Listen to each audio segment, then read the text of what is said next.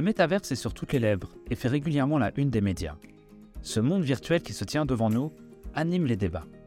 Entre crainte d'une dématérialisation de nos relations sociales ou opportunités géniales pour les marques et les entreprises, ce nouveau terme mérite qu'on s'y intéresse peu ou prou. Dans cet épisode d'Hello Tomorrow, le podcast d'Orange Luxembourg, nous avons le plaisir d'écouter les témoignages de Julien Gratz, fondateur de Let's Play, une société qui propose des services de conseil et d'expertise en matière de jeux vidéo, de cryptoactifs et de développement de métaverse notamment, et Mathieu Brachetti, fondateur de Virtual Rangers, un studio de création d'expériences en réalité augmentée et d'expériences virtuelles dont la plus récente est le Luxembourg Megaverse. Bonne écoute Bonjour Mathieu, bonjour Julien, bienvenue dans cet épisode de Hello Tomorrow. Euh, commençons bah, directement par les, présentations. Julien, si tu veux bien nous dire quelques mots sur, euh, sur toi, sur ton parcours. Euh, oui, bien sûr. Alors moi, c'est Julien Grasse. Donc j'étais directeur de l'édition et des partenariats chez The Sandbox pendant un an et demi, donc 2021-2022. Et je suis maintenant le dirigeant de Let's Play, donc une société dédiée à l'éducation sur le Web3 et le métavers à Luxembourg. Et toi, Mathieu Petite présentation? Ok, euh, c'est Jean-Louis, c'est Julien. Euh, alors pour vous présenter, donc je m'appelle Mathieu, on a créé une société qui s'appelle Virtual Ranger spécialisée dans tout ce qui est environnement digital, virtuel, euh, VR et réalité augmentée. Et on s'est récemment spécialisé dans, dans le domaine de, de la métaverse et c'est d'ailleurs, voilà, je pense, un des sujets chauds d'aujourd'hui. Bah justement, puisque tu en, parles, l'idée effectivement aujourd'hui c'est de d'expliquer très simplement ce, ce qu'est le métaverse.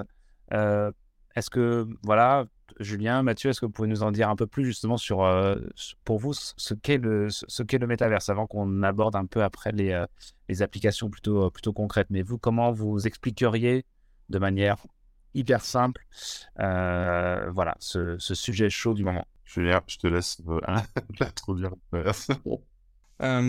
pour moi, c'est un, un, environnement 3D dans lequel les utilisateurs vont pouvoir interagir, avoir des interactions sociales. Euh, voilà, déjà pour, euh, pour faire euh, très court, mais quelque chose qui est constamment connecté, constamment live, et possiblement dans lequel ils peuvent construire, participer à la création et à la, gouvernance en fait, de, de cet écosystème. Alors moi, je te, je te rejoins complètement, Julien. J'ai la même définition en disant que c'est un monde en 3D virtuel dans lequel on va avoir des interactions sociales. Et je m'arrête là c'est pour moi c'est la définition la, plus simple, la plus pure. Euh, c'est un concept qui est en pleine évolution. On, entend, on entend parler depuis maintenant deux ans et demi. Euh, on le voit appliqué dans beaucoup de champs d'action euh, différents. Mais voilà, la seule, la seule définition, le dénominateur commun d'une métaverse, c'est monde virtuel dans lequel je peux me plonger puis avoir des interactions sociales avec d'autres acteurs. Donc euh, voilà. D'accord. Et donc bah, justement, si on parle justement des applications concrètes et de ces interactions sociales, vous, aujourd'hui, euh, quels sont euh, les, les, grands domaines dans lesquels on voit voilà, concrètement des applications du, du, métaverse? Alors peut-être pour, pour commencer peut-être un, petit peu avec ce qu'on faisait chez, ce qu'on fait d'ailleurs toujours chez The Sandbox. donc bien évidemment, il y a des cas d'utilisation les plus simples, donc on va dire euh, les plus évidents, tout ce qui se rapproche en fait du gaming, ou, euh, qui va pouvoir utiliser le métavers comme un, levier de communication et de marketing. Donc que ce soit pour présenter euh, des marques de luxe, des baskets, des voitures, aux différents, différents produits et services. on a des utilisations qui commencent à, être explorées sur tout ce qui est musée, art, concert. et on commence tout petit à petit à avoir des cas d'utilisation assez intéressants. Par exemple, on a eu des, des réunions de euh, qui s'appelaient les, narcotiques anonymes. Donc, c'est des personnes qui sont euh, qui ont utilisé en fait cet espace pour se rencontrer euh, en étant bah, parfaitement anonymisés et pouvoir ainsi échanger plus librement sur sur leurs conditions. Et toi, Mathieu, les applications concrètes que tu vois dans ton dans ton domaine dans, dans, dans, le domaine, ouais, bah j'en aussi Julien sur ce point-là. Il y a bah, le, gaming, c'est quelque chose qui a pu euh, déclencher le phénomène métaverse et qui l'a amené à, un autre un autre niveau euh, de par le nombre d'utilisateurs qu'on est capable de, réunir dans, ces métaverses. Euh, tu parlais de, Sandbox tout à l'heure, ça a été un, un très beau cas d'usage sur euh, sur la métaverse. ce que j'ai un peu tendance à déplorer sur sur bon nombre de métaverses et, et c'est ce que je regrette aujourd'hui, c'est que la métaverse est trop souvent associée à de la crypto, à des NFT. Donc, forcément, si le, si le marché fluctue et en ce moment il est un petit peu, un peu oscillant au niveau des, des crypto-monnaies, bah, tout le monde va l'associer directement à la métaverse en disant bah voilà, c'est la métaverse est, est, en danger en ce moment. Euh, donc c'est là où moi j'ai un petit peu de problème, alors que, comme tu l'as dit, les applicatifs sont, sont, très nombreux dans le domaine du gaming, dans le domaine de, du concert. As des, je sais, on a déjà discuté ensemble, Julien, mais sur des très beaux exemples de, euh, de concepts qui ont pu être menés dans le métaverse. On peut notamment parler de, formation aussi. Euh, nous-mêmes, on est en train de travailler sur ce sujet-là pour pouvoir euh, former au mieux des personnes dans un monde digital et de façon libre, donc pouvoir se transposer dans un monde et accéder à de, à de la formation. Donc oui, le domaine culturel, musée, etc., sont des domaines qui seront euh, évidemment euh, bousculés et chamboulés par, euh, par, par métaverse, mais dans, dans, le bon sens, je dirais. D'accord. Et est-ce que justement, si on aborde ce sujet un peu gaming ou autre, est-ce que techniquement, aujourd'hui, on, est prêt? Est-ce qu'on est au même niveau que bah, ce qui se fait aujourd'hui dans le, dans, dans, dans, le gaming, dans, dans le 3D, dans la réalité virtuelle? Ou est-ce qu'il va falloir encore quelques années? Alors, pour ma part, en tout cas, je peux, répondre, je pense, pour, pour The Sandbox et pour l'aspect euh, gaming. Donc, on, est aujourd'hui sur des technologies euh, qui se rapprochent, mais qui ne sont pas forcément les mêmes, puisqu'on est sur euh, des environnements beaucoup plus grands, des environnements qui font interagir beaucoup plus de joueurs, et des environnements qui sont ouverts, en fait. Donc, on va avoir de, ce qu'on appelle du GC, donc du, contenu créé par les utilisateurs. ce qui rend aujourd'hui plus complexe on va dire la gestion du la gestion et l'optimisation des jeux. Donc là où sur une production euh, de type euh, de type FIFA à 50 ou 100 millions, euh, on va pouvoir savoir qu'on va développer un, un, écosystème en fait fermé et on va pouvoir vraiment passer du temps à optimiser ses ressources et on sait exactement ce qui peut se produire dans l'écosystème. Là, on est sur quelque chose d'ouvert, donc on, on, doit prévoir beaucoup plus de cas d'usage. Donc on ne peut pas mettre autant l'accent sur la performance et le design, on va dire. C'est effectivement un, un, gros problème, les, performances, et on voit aussi, ça inquiète aussi beaucoup, de personnes. Aujourd'hui, je pense qu'on n'est pas capable de pouvoir... Euh, euh, le, cas de figure idéal, c'est de pouvoir avoir des millions de personnes ensemble dans le même monde en, en même temps, pouvoir interagir, etc. Je pense que c'est encore un petit peu de la science-fiction derrière parce que les, technologies et euh, les, technologies ne permettent pas de l'avoir en simultané. Il y a des alternatives qui permettront d'y arriver. Mais je crois que ce qui, est important aujourd'hui, c'est que le, euh, le, le mot métaverse, c'est pas quelque chose où tu vas aller dans le supermarché, acheter ta métaverse. Euh, c'est, on n'est pas là, c'est encore un concept qui est encore naissant, qui a été initié, comme j'ai dit tout à l'heure, initié par Facebook. Donc voilà, ils ont annoncé ce, ce mot métaverse, mais il est en constante évolution. Et pour l'instant, je veux dire, il y a encore beaucoup de versions différentes. Tout le monde est un peu en train de, de dessiner, de concevoir sa propre vision de la métaverse, ce qui fait en sorte qu'il y ait une belle diversité sur le marché. Mais je mets à la place des, personnes qui sont euh, privées ou dans, la partie business, qui essaient de comprendre ce que c'est la métaverse. Bah, c'est le meilleur moyen de noyer les gens aussi. Donc, euh, donc c'est aussi un gros problème auquel il faut faire attention.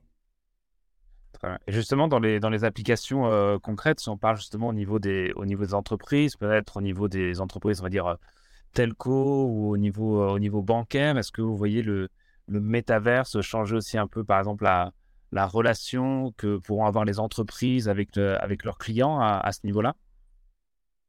Nous, on le, voit déjà, déjà avec Orange, les synergies qu'on a sur le métaverse, où bah, très vite, on s'est mis sur euh, sur le sujet avec eux euh, de la métaverse pour voir comment euh, la métaverse évoluera et pourra éventuellement être intégrée dans le, monde de demain. Donc c'est déjà des choses qui sont, qui sont mises en place. On a déjà fait des, des conférences, déjà des, un shop qui est présent dans, dans la métaverse, etc. Donc c'est des sujets qui sont, je pense qu'il faut les suivre dès le début, parce que je pense que dans quelques années, ça va être très compliqué de, de, raccrocher le wagon, donc il faut très, très vite se mettre dedans. Et oui, on voit beaucoup d'entreprises qui sont intéressées. Alors, tu parles de telco, mais il y a même il y a aussi d'autres entreprises que, que, les telcos. Et nous, on a pu le voir quand les gens viennent nous consulter. Euh, il, y a, il, y a, il y a plusieurs profils. Il y a ceux qui ont compris ce que ça va être le métaverse et euh, ils, ils, voient directement les différents enjeux, les stratégies à mettre en place. Il y a des personnes aussi qui vont se dire on voit que c'est en train de bouger, on ne sait pas trop ce qu'il y a à faire dedans, mais on aimerait bien rentrer, on aimerait bien rentrer maintenant parce qu'on sent que ça va évoluer. Donc c'est vraiment c'est deux typologies de, de, de, business. Avec certains, on pourra développer des use cases euh, bah, très poussés, ou d'autres, on est encore en train de d'expliquer et voir comment comment pouvoir faire en sorte d'intégrer au mieux leur, leur société dans une métaverse. Je, je rejoins Mathieu peut-être sur l'aspect effectivement de, on va dire de, de, rentrer dès maintenant et d'explorer la technologie, puisque c'est, on, le voit, euh, ne serait-ce que sur les sites web. Euh, je veux dire, il y a, il y a encore 25 ans, certaines, enfin, je, se posais la question de l'utilité des, sites web vers 25 ans. Euh, et aujourd'hui, ben, tout comme on peut avoir des, entreprises qui font presque rien via leur site web, ça sert juste de, page d'accueil, on va dire, et puis de, redirection pour poste de recrutement et puis éventuellement reconnaître les valeurs de l'entreprise. D'autres font presque tout via un site web. Donc, que ce soit des, des sites d'e-commerce, etc. Donc, c'est, je pense que, en termes de, de métaverse, euh, il y aura un intérêt à être présent pour tout le monde, euh, tout comme pour les sites internet. Euh, après, la question est vraiment du, cas d'usage. Donc, tout le monde y sera. Après, est-ce que tout le monde fera son business à l'intérieur? Est-ce que tout le monde aura des, des, directors et, des jobs vraiment à l'intérieur du métavers Ça, c'est une autre question mais je pense qu'une présence en tout cas sera, indispensable dans les 5-10 prochaines années. D'accord. Et justement, au niveau de la, de la, la, la relation client, aujourd'hui, on a des, des, clients voilà, qui, au niveau digital, euh, voilà, utilisent beau, beaucoup de services au niveau digital, d'autres qui ont besoin aussi de, euh, bah, de relations plutôt physiques, euh, discuter avec des, des, des, conseillers, etc. À quelle échelle de temps vous voyez un peu cette, euh, cette relation euh, changer et passer complètement peut-être en digital ou en métaverse? Alors après, moi, je suis, euh, peut-être pas la bonne réponse, personne à, à, répondre à cette question parce que j'aime encore ces relations humaines et avoir des, des, connexions parce que je pense que c'est la base de, de, de, beaucoup de business. Mais oui, les, les business 100%, digitaux, ça existe évidemment. Mais je pense qu'on dépendant des business, euh, voilà, c'est sûr que si tu achètes sur un shop en ligne, euh, bon là, il y aura peut-être moins besoin d'avoir des conseils, mais je prends le, le cas d'Orange qui a euh, d'Orange d'autres d'autres sociétés qui vont toujours avoir besoin de ce côté humain. C'est pour ça d'ailleurs qu'il y, qu y, a des shops pour pouvoir euh, accompagner les gens. Donc, je pense que technologiquement et techniquement, c'est faisable, même très rapidement. Mais je pense que c'est surtout au niveau de, de, des utilisateurs. Il y a encore euh, un schéma d'adaptation qui prendra, je pense, encore peut-être quelques années à, histoire de passer totalement au euh, digital. Je vois, mes parents, tu leur parles que digital, bah, les, pauvres, tu vas les perdre. Donc, ils vont même pas passer encore au 100% digital. Ça, va être, je pense, une, évolution sur les, les 5-10 prochaines années, en fait. Et puis, le... disons que le métaverse, c'est pas simplement une technologie, en fait. Hein, c'est une, euh, une agrégation de, technologies. Et je pense que ça aura beaucoup à interagir avec euh, notamment le, les technos de l'Internet of Things, euh, avec l'intelligence artificielle, donc tout ce qui est deep learning, etc. Parce qu'on a de plus en plus d'interactions possibles avec des IA qui sont de plus en plus performantes.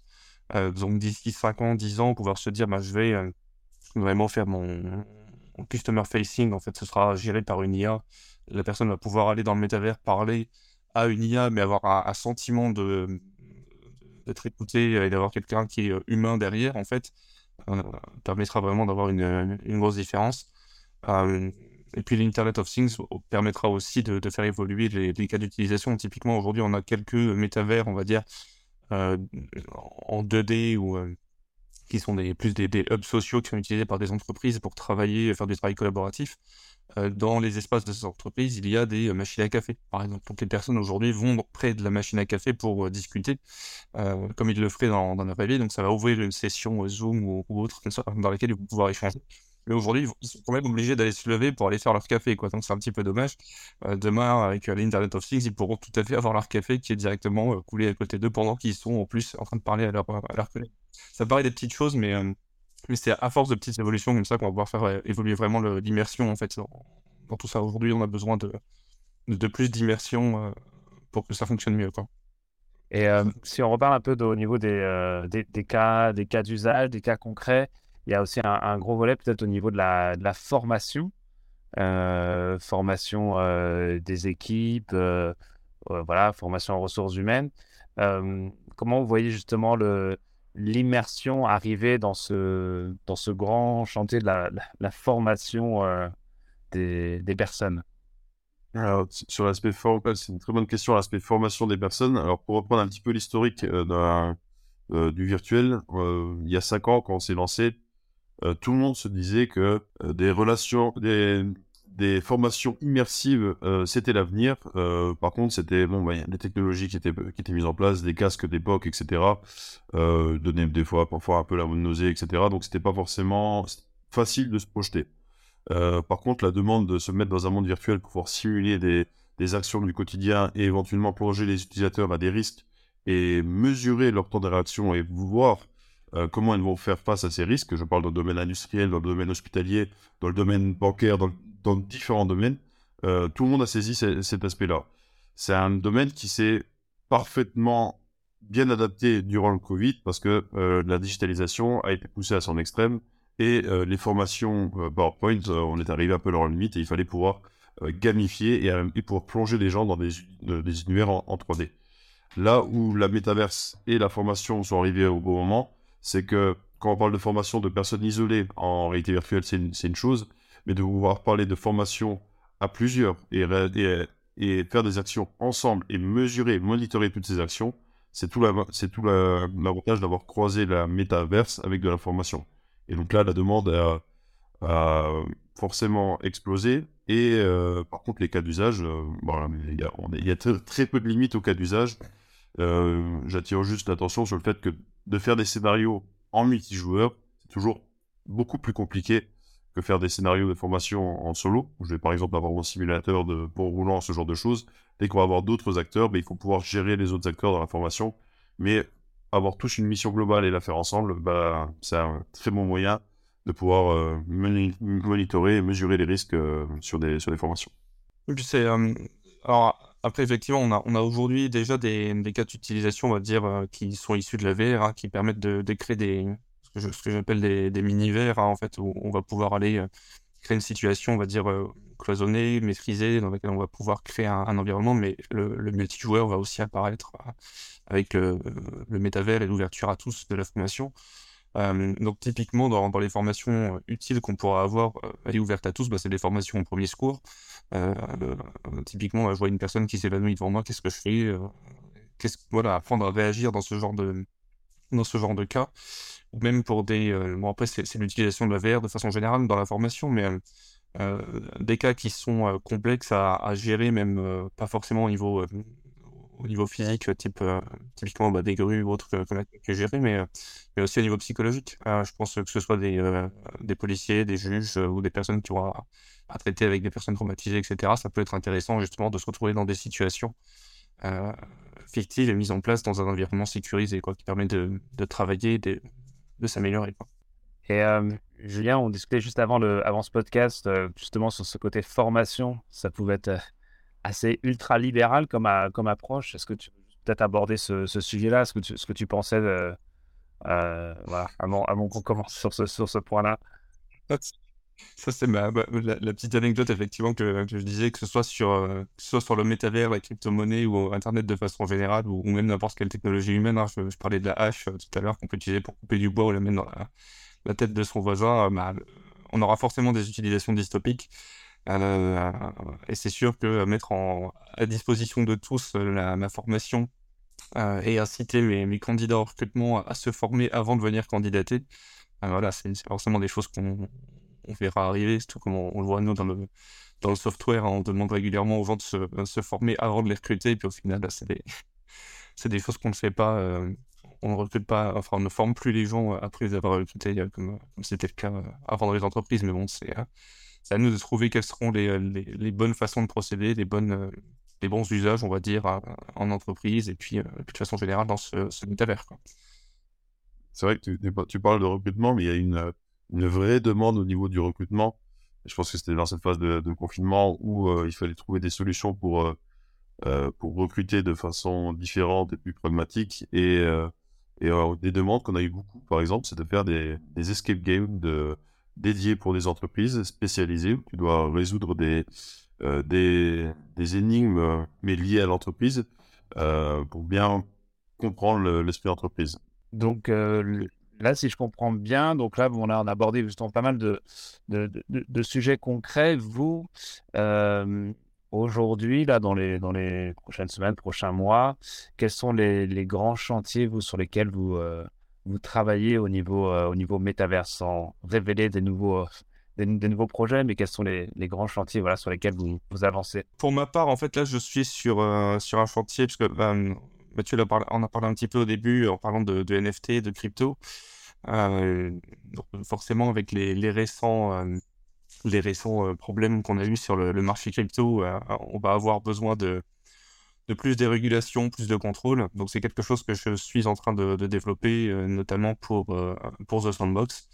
parce qu'en fait, on a, on a, aujourd'hui le métavers souffre un petit peu de l'association Web3 et le Web3 souffre lui aussi de l'association, on va dire, avec, avec la crypto qui elle-même souffre euh, de, de, la problématique de l'association avec la centralisation, en fait. Aujourd'hui, on a une crise qui a été euh, provoquée par, euh, rapidement par, par FTX, qui est un organisme centralisé. Et, et, nous, ce qu'on promeut, en fait, notamment via Sandbox, c'est le métavers, mais le métavers Web3, donc un métavers décentralisé qui n'appartient pas ultimement à The Sandbox, qui n'appartient pas à une entreprise et une entité, mais qui appartient à sa communauté. Toutes les personnes qui possèdent une partie du métavers et de l'écosystème euh, pour participer à une gouvernance décentralisée. Le problème, c'est qu'aujourd'hui, bah, tout ça est associé à la crypto, donc forcément tombe sous le coup des lois euh, MICA, euh, etc., qui sont en train de, se développer, puisque bah, chacun de ces assets immobiliers dans le métavers, chacun de ces assets, que ce soit de l'équipement, des, épées ou des pièces, sont de la crypto. Donc il faut apporter une valorisation, il faut les tracer, il faut savoir bah, d'où vient l'argent qui a été utilisé pour les acheter et euh, à quoi va servir l'argent des bénéfices euh, lors de la revente. Donc, euh, ça, c'est tout un process. Et comme on est sur des gens qui viennent du gaming, bah, c'est des gens pour qui tout ça, enfin, tous ces, principes de réglementation ne parlent pas du tout, parce que c'est des problématiques qu'ils n'ont jamais rencontrées. Donc aujourd'hui, on demande à des gens qui viennent du gaming et qui étaient, ont été un petit peu naïfs de, tout, cet écosystème de devenir presque des, acteurs du secteur bancaire. Quoi. Euh, donc euh, voilà, j'essaye de faire un petit peu la passerelle, on va dire, entre le Luxembourg, qui est connu bah, non seulement pour, pour ses avancées sur le, fintech et, euh, et ses, son cadre légal et, et, sa connaissance, on va dire, sur l'aspect réglementaire, avec The Sandbox qui, pour le coup, est très loin de, de ses considérations pour le moment et justement essayer d'apporter un peu plus d'éclairage. Alors, de, sur deux, deux aspects bien, bien distincts, euh, mais qui au final euh, vont se rapprocher à terme.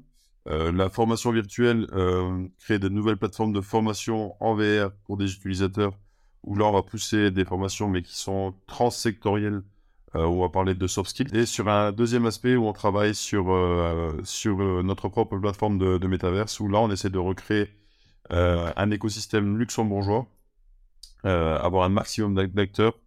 et on a déjà beaucoup d'intérêt beaucoup d'acteurs qui nous ont suivis. L'idée, c'est de créer vraiment, comme j'ai dit, un écosystème où on va pouvoir avoir comme un réplica Luxembourg, mais avec différentes fonctionnalités et des couches qui vont, euh, être euh, ajoutées à tout ça. D'accord, très bien.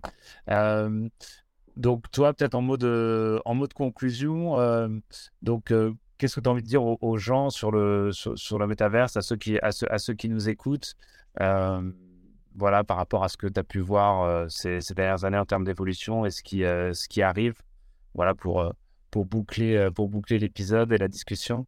Bah, La première chose que moi je, je dis à, à, tout le monde, que ce soit mes, clients, les personnes qui, sont intéressées par le métavers ou par d'autres choses telles que la crypto, c'est déjà dans un premier temps de rester rationnel. je veux dire, c'est que ce soit Internet ou d'autres aspects, rien ne s'est créé en un jour. Donc, euh, prendre une quinzaine de jours, une trentaine de jours pour, euh, réfléchir à, sa stratégie euh, métavers, si ça fait du sens, qu'est-ce qu'on va pouvoir y, faire et est-ce que ça, vaut le coup d'aller y investir, c'est important de se poser dans un premier temps cette question-là et de voir concrètement quels sont les cas d'usage pour sa clientèle. De, de, ne pas y aller pour y aller, y aller pour créer un service, un produit, une relation avec son client, voilà, quelque chose qui, qui aura un, réel intérêt. Euh, il faut y être euh, pour, euh, pour explorer et pour, pour se rendre compte de l'impact potentiel. mais il faut faire une distinguo entre ne pas y aller, y aller à coût de cinquantaine, centaines de millions. Voilà, je pense faire des investissements rationnels, explorer les possibilités dans un premier temps. Voilà. Je pense que c'est ça, c'est vraiment le, la stratégie que les entreprises doivent, doivent avoir aujourd'hui, c'est de dire, OK, comment je fais avec un, ticket à, à 20 000, 50 000, 100 000 pour explorer, trouver des cas d'usage concrets et ensuite grossir, améliorer le service et voir comment ma clientèle réagit. Euh, surtout pas paniquer, parce que beaucoup de gens sont en train de se dire on, est dépassé, c'est trop tard, il faut y aller. Enfin, il faut surtout pas paniquer. Il y a encore beaucoup de choses qui sont en train de se construire, de se développer. Et, euh, et alors, moi, si c'est un conseil plus personnel, je n'investirai pas euh, dans des plateformes qui vont avoir de, de la crypto, parce qu'en ce moment, la crypto est, un peu. un peu, un peu fébrile, donc peut-être attendre un petit peu, voir que le, le marché se, se stabilise. Mais euh, déjà, voilà, de, de pouvoir suivre, euh, de pouvoir suivre euh, tous ces événements. Et quand on, quand on associe Metaverse, on l'associe beaucoup à de la réalité virtuelle. Les prix des casques se sont énormément démocratisés. investir dans un petit casque de réalité virtuelle entre 2 et 300 euros, si, les, si le portefeuille le permet, c'est pas une mauvaise chose. Ça permet déjà d'avoir un premier pied dans un monde virtuel, de comprendre. Et, surtout, ça peut libérer l'imagination, la, créativité derrière tout ça. Donc, si, si possibilité, il y a investir dans un petit casque, euh, comme il est de 300 euros, il y en a. Très bien. Bah, merci beaucoup Mathieu, merci Julien pour votre euh, temps, pour euh, avoir partagé voilà, toute cette, toutes vos pensées sur ce grand sujet du, du métaverse. Et puis bah, peut-être voilà, qu'un jour on, on réalisera ce podcast dans le métaverse, qui sait. merci Charlie, merci Julien, à très bientôt. Merci d'avoir écouté attentivement cette conversation. Nous espérons que vous en avez appris plus sur le métaverse, son actualité, ses champs d'application et les opportunités possibles pour les particuliers et les entreprises. Cet épisode de la série Hello Tomorrow vous a été présenté par l'opérateur de téléphonie mobile, d'Internet haut débit, de télécommunications fixes et de télévision, Orange Luxembourg. A bientôt pour un nouvel épisode.